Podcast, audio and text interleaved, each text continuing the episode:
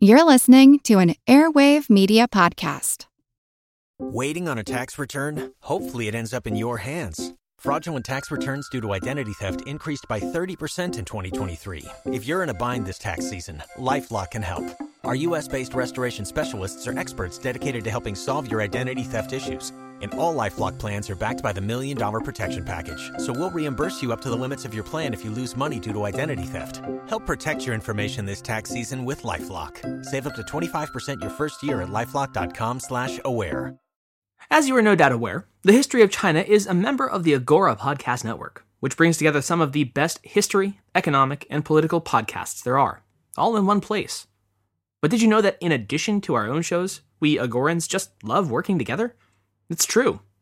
Under the firm but enlightened hand of Tom Daly, Agora puts out shows like The Exchange and Fifty Shades of Great, which just so happens to feature a particularly great episode on the merits of Emperor Xizong versus Marcus Aurelius. Check them all out, as well as all the other great shows, over at w w w dot the agora podcast network dot com.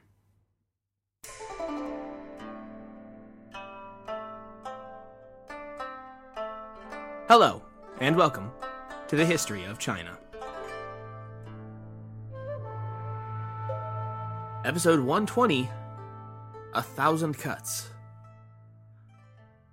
We'd last left the great metropolis of Chang'an, jewel of the Tang Empire, a smoldering ruin at the hands of the successful rebel general turned imperial pretender, Huang Chao, who had declared the formation of the new Qi dynasty. This week, although the imperial pretender will ultimately find that he's bitten off a bit more than he can chew, the restoration of the Tang Emperor Xizong to the throne will result in neither lasting peace or stability for the realm. Instead, everyone will come to find that the fire-gutted ruin of the once glorious capital cities reflected the state of the imperial order itself, utterly and irreparably ruined and with no hope of future restoration. For the moment, though, we join our brave and mighty Emperor Xizong, who, when danger reared its ugly head, bravely turned his tail and fled. Xizong and his retinue would take much the same route as the previous flight of the imperial court during the An Lushan Rebellion, that is, making a beeline for the remote and well-fortified mountain stronghold of Chengdu in Sichuan. The caravan that secreted out of the capital in the dead of night, just ahead of the advancing rebel forces, was, by typical imperial standards, pretty small potatoes.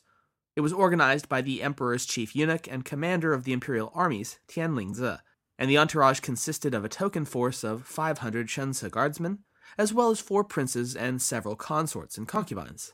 Notably, none of the other court officials, save Tian himself, were made aware of the impending withdrawal, and when a few of them noticed that the emperor was skipping town, and tracked the retinue down to entreat the monarch to return to the capital and direct the defense of the city, the eunuch lord ordered that they be cut down where they stood.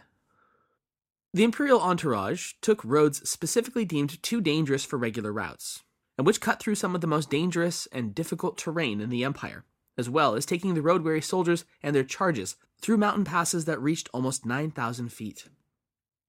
For their efforts, they made the nearly five hundred mile journey in what must have been pretty close to record time, and in less than six weeks arrived at the gates of Chengdu, Tian Lingzi's home and seat of power, and what would prove to be Emperor Xizong's non-optional vacation home for the following half-decade.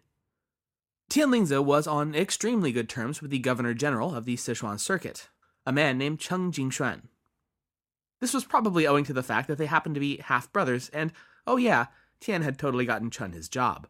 Once nothing more than a wheat cake vendor, Chun's family connection with the chief imperial eunuch had been what clinched the humble commoner's up-jumping to the most powerful military official in the region, though one account does indicate that he might have actually won the position out of a game of football, but that seems pretty unlikely. Rather humorously, Chen Jingxuan was such an unknown that he was actually successfully impersonated by a local so-called holy man for some time before the actual Chen Jingxuan arrived to put a stop to the farce. The populace, however, seemed to have liked the charlatan better than the real deal, and within two years, Chun's heavy-handed governance had thrown large pieces of Sichuan, which up until now had been one of the quietest regions of the empire, into full revolt against him. Professor Summers writes, quote, "Once he took to his appointment, Cheng proved formidable. His regime in Sichuan was corrupt and brutal and remained so even after the arrival of the emperor and his entourage. Part of the problem was caused by Tian Lingzi's favored treatment of his own personal troops, to the disadvantage of the local forces, who had been among the dynasty's most loyal soldiers." End quote.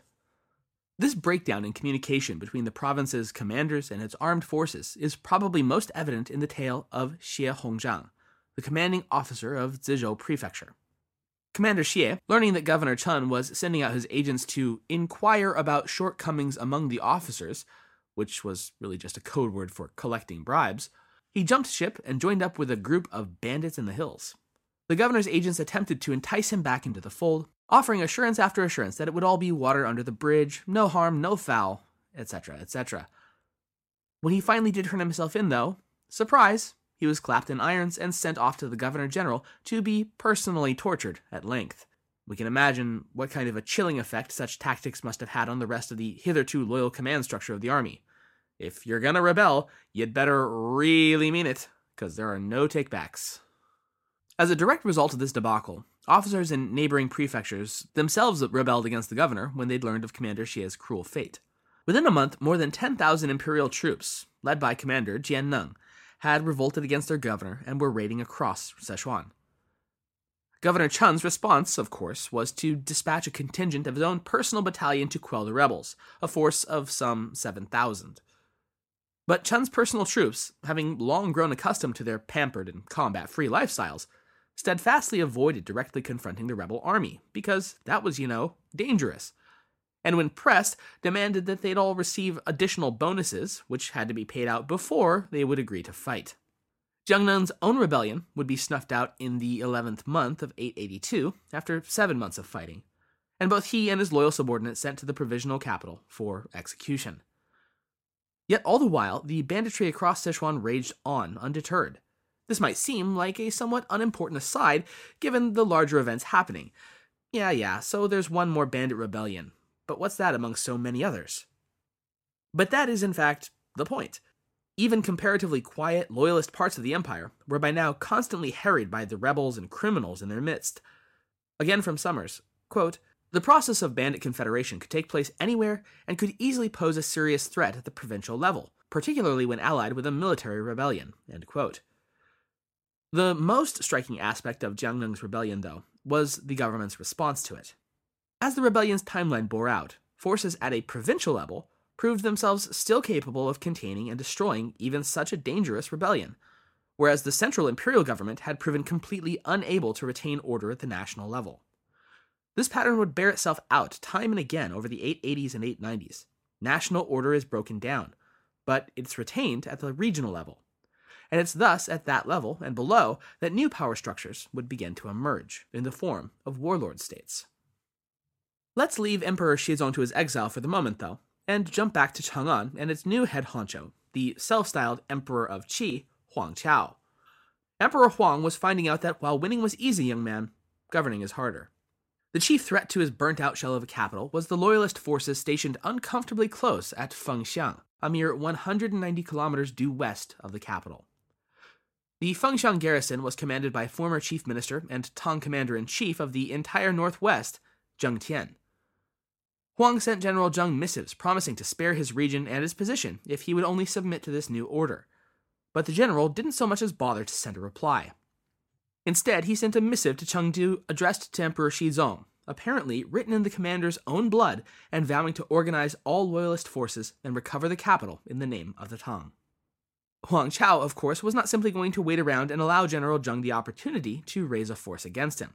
And so, in the third month of eight eighty-one, he dispatched a force under the command of his own General Shang Zhang, numbering some fifty thousand strong, to oust Zheng from the northwest. Summers describes what follows, quote, "They were confident of an easy victory, since Zheng Tian was known to be a scholar and was thought incapable of putting up a real fight. Huang Chao's men, who had not met any real opposition since moving north of the Yangtze, advanced almost casually towards Fengxiang, not even bothering to move in ranks." End quote. Well, has it been foreshadowed enough yet? Can you guess what happens? Yeah, you can totally guess what happens. Continuing the quote, "Unexpectedly, Zheng Tian proved himself a skillful tactician and positioned his deputy, the military governor of Shuofang, to ambush the rebel army as they moved in. In a crucial and decisive battle, Huang Chao's army was smashed, the government claiming that twenty thousand were killed," end quote. It would prove to be a truly decisive moment, and its importance to the war effort cannot be overemphasized. This not only critically weakened the until now ascendant Huang Chao army, but was also the first sign in more than a year that the government could actually defeat rebel bandits. The morale boost alone was tremendous, and Zheng Tian quickly capitalized on the reversal of fortunes. He called for further reinforcements to press the advantage, as well as sent envoys to many of Huang Chao's more fair-weather friends, telling them that the grass was suddenly much greener over on his side, and causing a great many to abruptly desert the rebel cause back into the Tang fold. For Huang Chao, this reversal in early eight eighty-one would prove the beginning of his end. The weakness of the rebel regime, until now obscured by the Tang Dynasty's own weakness, was now laid bare for all to see. Though it had managed to replicate many of the trappings of supplanting a dynastic order, it had fundamentally failed to establish a viable political structure, all while systematically alienating potential allies through sheer brutality and terrorism across the capital region over the course of its occupation. When your sole claim to legitimacy rests on being militarily unassailable, you'd better make very sure that you're not actually assailable. The following month would in fact see Huang Chao temporarily expelled from Chang'an by the government troops now streaming over from Fengxiang. Only for this time, the government troops started drinking the stupid juice as soon as they entered the city gates, and commenced with their own sack of the capital rather than continuing their pursuit of the fleeing rebel commander. This would allow Huang Chao to turn, regroup, and launch a vicious counter-assault on the preoccupied government forces, pushing them back out of Chang'an and swiftly retaking the city. However, proving that he'd learned absolutely nothing, once the city was secure, Huang Chao turned and brutally massacred the remaining inhabitants for the crime of having welcomed the government troops into the capital. And you've really got a feel for the poor people of the city. They'd already been living under a reign of terror for a year, and they had to have known that if they'd done anything but passively acquiesce to the reoccupation by the Fengxiang troops, they'd have been put to that sword, only to be killed anyway once the rebel terrorizer-in-chief retook the capital. A real rock-and-hard-place situation. Even with this victory, though, the clock was running out for Huang, and he must have known it. He still commanded enough loyal troops to hold the capital city, but not enough to push beyond. Meanwhile, government reinforcements were slowly but steadily constructing a ring around him, systematically strangling off the entire capital region from resupply. Now, as you may recall, Chang'an is far, far inland and in a semi-arid plain that quite frankly isn't great for farming on a scale that could support a massive urban population, and certainly not so in the ninth century. Again from Summers, quote, "The capital region had never suffered such hardship during the Tang. People abandoned their lands and livelihoods and took refuge into the mountains to avoid the massing armies. The bandits sat in the empty city, cut off from all sources of supplies, in a grim and desperate situation. The price of grain soared to astronomical heights, and cannibalism became commonplace." End quote. Nonetheless, by the fourth month of eight eighty-two, the government had effectually managed to form a linked semicircle around the capital region, and now simply waited for the starving rebel general to admit defeat. But no one, either rebel or imperial, was eager to have a great decisive battle. And so the siege ground on day after day, week after week, month after month. Finally, after nearly half a year of strangling off the rebel-held capital, the Tang government, tired of Huang Chao's intransigence and wishing for an end to it, but nonetheless still full of commanders unwilling to lead a great assault to unseat the rebel general, called in their closer, the chieftain of the Shatuo Turks, twenty-six-year-old Li Keyong. If that sounds slightly familiar to you, that's because it had been Li Keyong's father, Zhu Ye Chixin, who had assisted the Tang government more than a decade prior during the events of the Pang Xin Rebellion, for which his family had been given use of the imperial surname, Li. The government was nonetheless very hesitant to unleash Li Keyong's Turks into the imperial heartland, and did so, we can assume, with only extreme reluctance. You see, in the decades since the victory over the Pang Xin rebels, the Shatuo tribes had shown themselves to be, oh, let's just call it highly independent of imperial directives out on the borderlands, taking imperial decrees as friendly suggestions and following them only so far as it benefited their own objectives.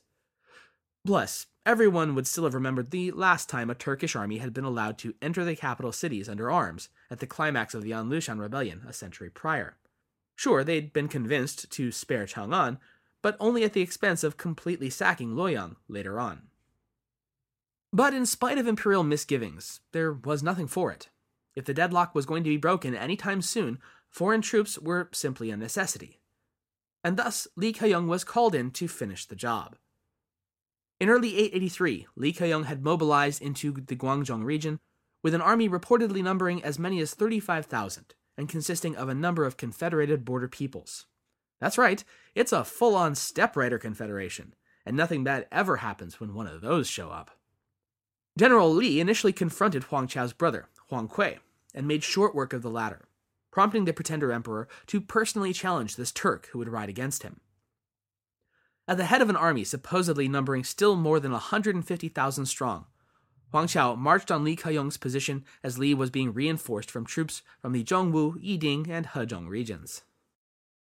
Whatever numerical superiority Huang may or may not have had, as a number like one hundred fifty thousand remains highly suspect, it proved to matter not a whit. Huang Chao's army was utterly devastated by the Turkic forces, with, quote, countless rebels killed or taken prisoner, end quote. Huang Chao himself was able to escape the carnage, and after a string of subsequent defeats, was pushed east out of the capital region in the fourth month of eight eighty-three. Shortly thereafter, government and allied troops once again entered the devastated Chang'an and, that's right, commenced with once again looting and destroying whatever was left, reportedly, quote, reducing to ashes those palaces which were still left standing, end quote. Nonetheless, for his decisive contribution to the victory over the rebel, Li Keyong would be honored by the still-exiled Emperor Xizong with the title of Tong Zhongshu Menxia Pingjiang Shi, an honorary chancellery rank, roughly meaning official bookkeeper of the palace gate. By his own men and the Tang troops, though, he would earn another nickname, Duyan Long, the One-Eyed Dragon. As a quick aside, it might feel as if I'm throwing a larger-than-normal number of names and titles your way this time, and you're not wrong. It's just that, well, pretty soon we're going to have to deal with five dynasties and ten kingdoms, pretty much all at once. In fact, we're beginning to already. And, yeah, many of those commanders and regional power players right now will go on to found their own attempts at Imperial Dynasty in the decades to come. We've not, for instance, seen the last of the One-Eyed Dragon, not even in this show, and yeah, stop laughing at the name. You've worked hard for what you have, your money, your assets, your four oh one k, and home. Isn't it all worth protecting? Nearly one in four consumers have been a victim of identity theft. LifeLock Ultimate Plus helps protect your finances with up to three million dollars in reimbursement.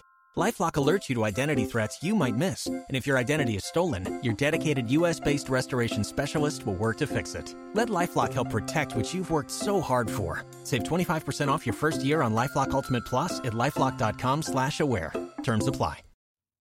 Anyway, Huang Chao and his still formidable force withdrew east, where in the sixth month they'd surround and besiege the city of Zhengzhou, which would continue through that winter.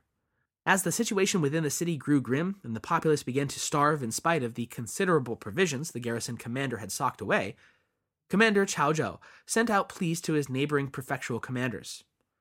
Those who responded to his calls for aid, and Commander Cao himself for that matter, all actually owed their position to the very person they were now uniting against, Huang Chao. None of them really held any loyalty for the Tang Dynasty, and moved against the rebel general now, only out of fear of what he might do to each of them in turn.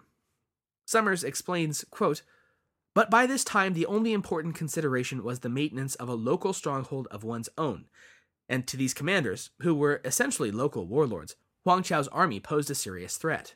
Self-interest alone prompted them to join forces against Huang Chao, end quote.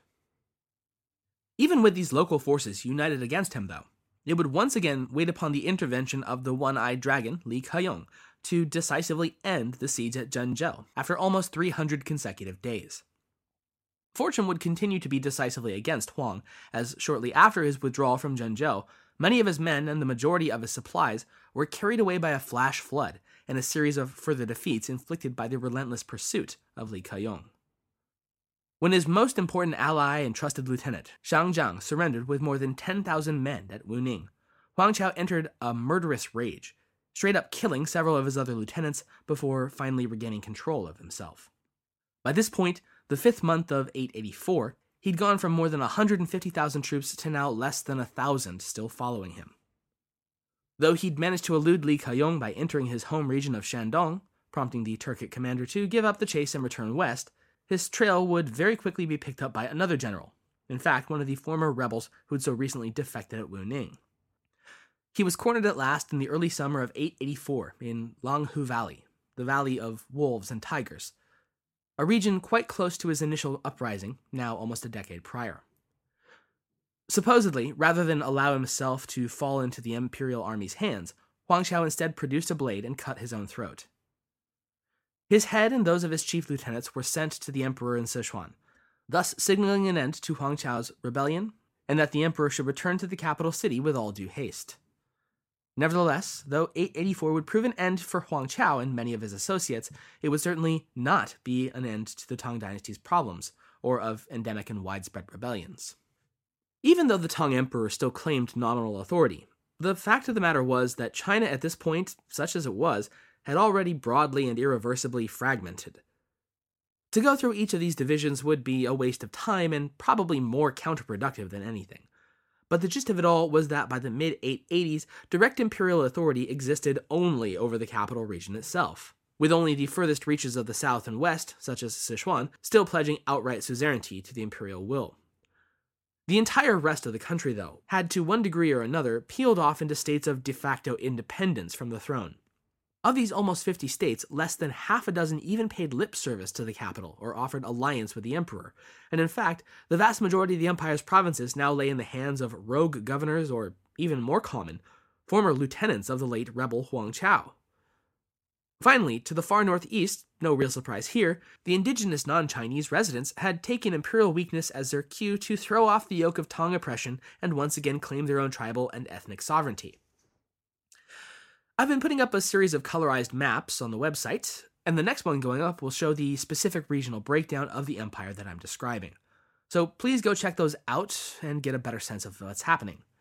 But the short version was, the pieces of China that yet remained loyal to the Tang regime were tiny islands amid a vast sea of people, seeing more and more each day that they didn't have to listen to Chang'an anymore, and there was really nothing stopping them from making a run at the top job, which was by now clearly up for grabs. For his part, Emperor Xizong did make a go at trying to salvage whatever he could of the rapidly waning royal majesty. He would return to Chang'an for the first time in nearly four years, or again, what was left of it, in the early spring of eight eighty-five. And though the city might by now be an empty, burnt-out shell that was now reclaimed by thorns and brambles, foxes and hares, dagnabbit, Xizong wasn't going to get down in the dumps over it. Upon his return, he issued an official act of grace in which, along with the customary general pardons, he also declared that it was time for a new reign era, and his choice of name kind of says it all.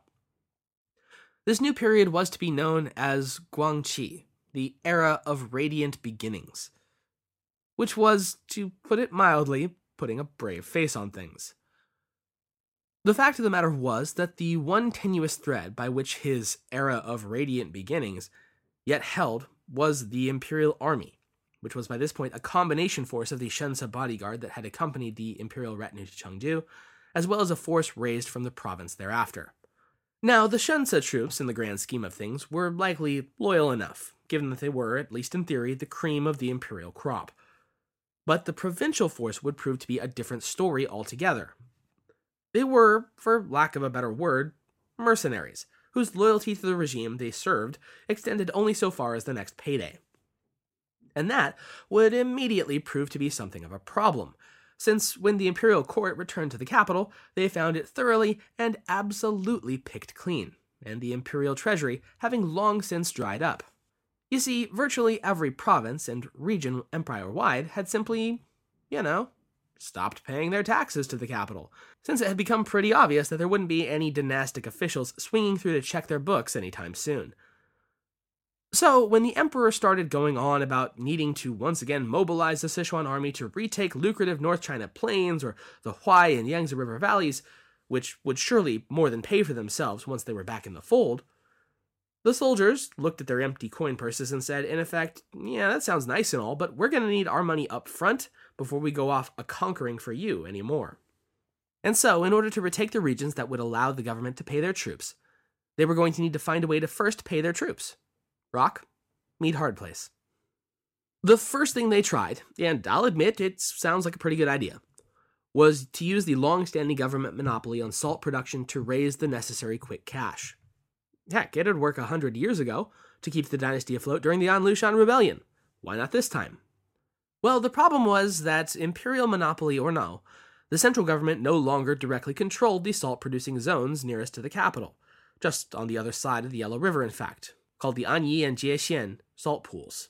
These regions were under the control of a fellow surnamed Wang, who was a long time an outspoken enemy of the emperor's chief eunuch, Tian Lingzi, and who everyone was certain wouldn't voluntarily relinquish his hold on the region or its profits if he even so much as suspected Tian's involvement.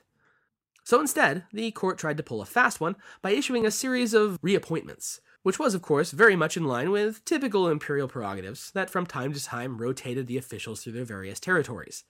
This immediately encountered a speed bump, though, when it became clear that out of all the provincial-level officials out there, there was only about three who might even bother listening to such an order. The rest, presumably, would have some choice words about where the emperor could stick his transfer orders before resuming the personal rule over their fiefdom. But then Tian Lingzi managed to screw it all up. First, he made the highly presumptuous step of naming himself monopoly commissioner of the two salt pools before the transfer had actually gone through, which stripped away any possible platitude of how Tian has nothing to do with this. Then the eunuch sent an envoy to Wang personally, I mean ostensibly to probably make nice with the guy, but instead the envoy disrespected the official, who then simply refused to recognize the transfer. This standoff would trigger, that's right, another military rebellion against the throne. Hooray! To counter the forces that were being mustered against him by Tian Lingzi, Commissioner Wang enlisted the help of the one-eyed dragon of the Turks, Li Keyong, who was by this point rather ticked off at the Tang for his own set of reasons, mainly the dynasty's refusal to support a campaign of his own against a regional rival. The three forces would clash at the same place that General Li had defeated Huang Chao two years prior, and though the imperial army was able to drive Commissioner Wang's force to rout, Li Keyong's force penetrated the Tang lines and plunged directly towards the capital, and oh god, oh god, it's all happening again. From Summers, quote, "The emperor and his terrified court abandoned the capital once again, less than a year after their return from the long exile in Sichuan. The capital, which had been partially destroyed after Huang Chao's departure in eight eighty-three, was now sacked more thoroughly than ever by marauding soldiers," end quote. Oh, how embarrassing. The emperor and a couple hundred of his officials once again ran off into the mountains of the Westerlands, ignoring messages sent by both Commissioner Wang and Li Keyong that they remained essentially loyal to the dynasty and were only angry with Tian Lingzi. They urged the emperor to execute the eunuch, and then return to the capital. I mean, come on already. But Xizong wasn't really in any real position to be ordering the execution of Tian, given that Tian by now had pretty much complete control over the emperor's personal safety and freedom of action. Pursued by a mounting cohort of pro-Tang but anti-Tian armies, the imperial retinue took a harrowing and dangerous detour over the bridge of Khazad-dûm, where they encountered a foe beyond any of them, a beast of fire and ash and... Oh wait, I'm reading from the wrong book again. No, the court actually took a path called the Linked Cloud Road, over the Jinling Mountains. A road Summers describes as, quote, "one of the most frightening of the routes across the mountains, because a full one-third of the four hundred thirty li went across a system of wooden trestles pounded into the side of cliffs above the roaring mountain torrents," end quote. And all the while, the opposing armies were actively trying to destroy those trestles over which they needed to pass in order to prevent their escape. Yeah, no thank you very much, I'll just face the Balrog instead. Over the course of this harrowing flight, one of the emperor's distant relatives, the Prince of Shang, Li Yun, took ill, and they were forced to leave him behind to be captured and returned to Fengxiang City when he was too weak to continue on. The rest of the imperial entourage continued on, managing to barely escape the encircling armies and make for the relative safety of Xingyuan City, where they'd try to set up yet another government in exile. Once established within, it became clear that the region would not be capable of supporting such an influx of imperial officials. Thus, and rather hilariously optimistically, the emperor tried appointing Commissioner Wang as the official in charge of delivering one hundred fifty thousand bushels of emergency grain to the emperor. Hey, guy who we tried to con out of his salt works and then set up this whole rebellion in motion, we could use a little help over here. Unsurprisingly, Wang ignored the summons, once again citing Tian Lingzi's continued place in the court as his reason for non-compliance. Back in the capital region, in the absence, yet again, of the emperor, a new power was rising in the person of Zhu Mei, the governor-general of Jingnan. As the acting commander of Chang'an, it was Zhu Mei who would personally take responsibility of the captured and ill Prince of Xiang, Li Yun. Though only a distant relative of the sitting emperor, Zhu quickly came to realize that he'd been handed a trump card. If that emperor over there wasn't going to listen to reason, I'll just make this guy emperor instead. Thus, Zhu Mei issued a declaration announcing to all that his decision was to depose Emperor Xizong right away and replace him with an alternate member of the royal household, Prince Li Yun. There was actually considerable provincial and military support for this proposal, and with a confederate called Li Jiangfu, Zhu Mei began the process of enthroning his would-be imperial puppet. But in mid eight eighty-six, two critical developments would disrupt Zhu's plans. First is that, quite unexpectedly, the eunuch official Tian Lingzi, whose very presence, you'll recall, was the stated casus belli for this whole mess, voluntarily stepped down from the court to take up a position as military supervisor of Sichuan. And then there was a falling out between Zhu Mei and his partner in crime, Li Jiangfu. Li began to suspect that Zhu had no intention of actually sharing power with him, and so defected back to the imperial fold, where Emperor Xizong was only too happy to offer him an appointment to high office in exchange for his surrender. Another stumbling block to this plan came about when General Li Keyong refused to support Zhu Mei's plans to depose Xizong, and instead joined an alliance of two other military governors to oppose the coronation of Li Yun. They all seem to have come to the very logical conclusion that having a powerless and ceremonial figurehead in the form of Xizong beat the heck out of a powerful warlord like Zhu Mei controlling a puppet on the throne. But Zhu Mei was not going to be deterred by this course of action. In the tenth month of eight eighty-six, he formally elevated the Prince of Xiang as the new monarch of Tang, prompting everyone to basically go bananas.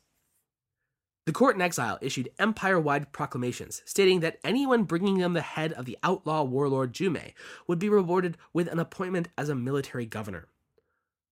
But it would be one of Zhu Mei's own lieutenants who would actually finish the job. Returning from the provinces at the head of a five thousand man army, he engaged Zhu Mei in a brief but bloody battle outside of Chang'an that ended with the warlord's death. In the wake of their victory, the soldiers, everyone together now, once again pillaged and burned the capital city. Zhu Mei's key supporters and officials who had accepted appointments in his usurper government were nearly all put to death as well, including the poor Prince Li Yun, who, for the crime of falling ill and getting captured and used as a political dummy, had his severed head shipped to the court in exile at Xingyuan. With warlord Zhu Mei's death and the near total eradication of his supporters, Emperor Xizong once again returned to the capital region in early eight eighty-seven, though tellingly not back to the capital itself. Summers says it was, quote, so devastated by successive occupations and sackings that it was now in a state of virtual anarchy. Instead, the emperor stayed in the nearby city of Fengxiang, under the protection of Li Jiangfu, you know, the same governor who had only so recently defected from Zhu Mei's side. It seems pretty clear that this protection consisted of do exactly as I say, Your Highness, but this proved to be a disastrous mixture. When fighting broke out between the troops of the Imperial Shensa army and those under Li's personal command, apparently flying into anger, Li Jiangfu, quote, attacked and attempted to burn down the emperor's temporary residence, and there was bitter fighting in the streets, end quote. General Li would be defeated by the imperial troops and driven out of the city, where two months later he would meet his death. Emperor Xizong, though technically sort of victorious, would likewise not be long for the world. He was only twenty-seven years old in eight eighty-seven, but the repeated flights to and from the capital seemed to have drained the young monarch entirely. Shortly after arriving in Fengxiang, Xizong took gravely ill. He would die in the third month of eight eighty-eight, having ruled for fifteen troubled years. Professor Summers writes, quote, it could hardly be said that he had ever ruled. His years on the throne were a time of overwhelming crises of every description, military, political, social, and institutional, which proved far beyond the capacity of the Tang Dynasty to solve. Some have attributed the dynasty's rapid collapse to Xizong's boyish frivolities, or to his inattention to government, but it is doubtful whether any ruler could have effectively checked the collapse of Tang power and authority, end quote. Instead, the once radiant capital lay a four-times sacked ruin, the imperial authority a complete sham, and the empire itself shattered into dozens of autonomous warlord kingdoms. If there had ever been any doubt, there was no longer. the Era of Radiant Beginnings was at an end. The rapidly crumbling throne of Tang would fall to Xizong's younger brother, the twenty-one-year-old Li Jie, who will be known as the penultimate monarch of the dynasty, Emperor Zhaozong. And as we'll see next time, his will be a period not of rule or might or majesty, but of simple survival. Thanks for listening. Waiting on a tax return? Hopefully it ends up in your hands. Fraudulent tax returns due to identity theft increased by thirty percent in twenty twenty-three. If you're in a bind this tax season, LifeLock can help. Our U S-based restoration specialists are experts dedicated to helping solve your identity theft issues. And all LifeLock plans are backed by the Million Dollar Protection Package. So we'll reimburse you up to the limits of your plan if you lose money due to identity theft. Help protect your information this tax season with LifeLock. Save up to twenty-five percent your first year at LifeLock dot com slash aware.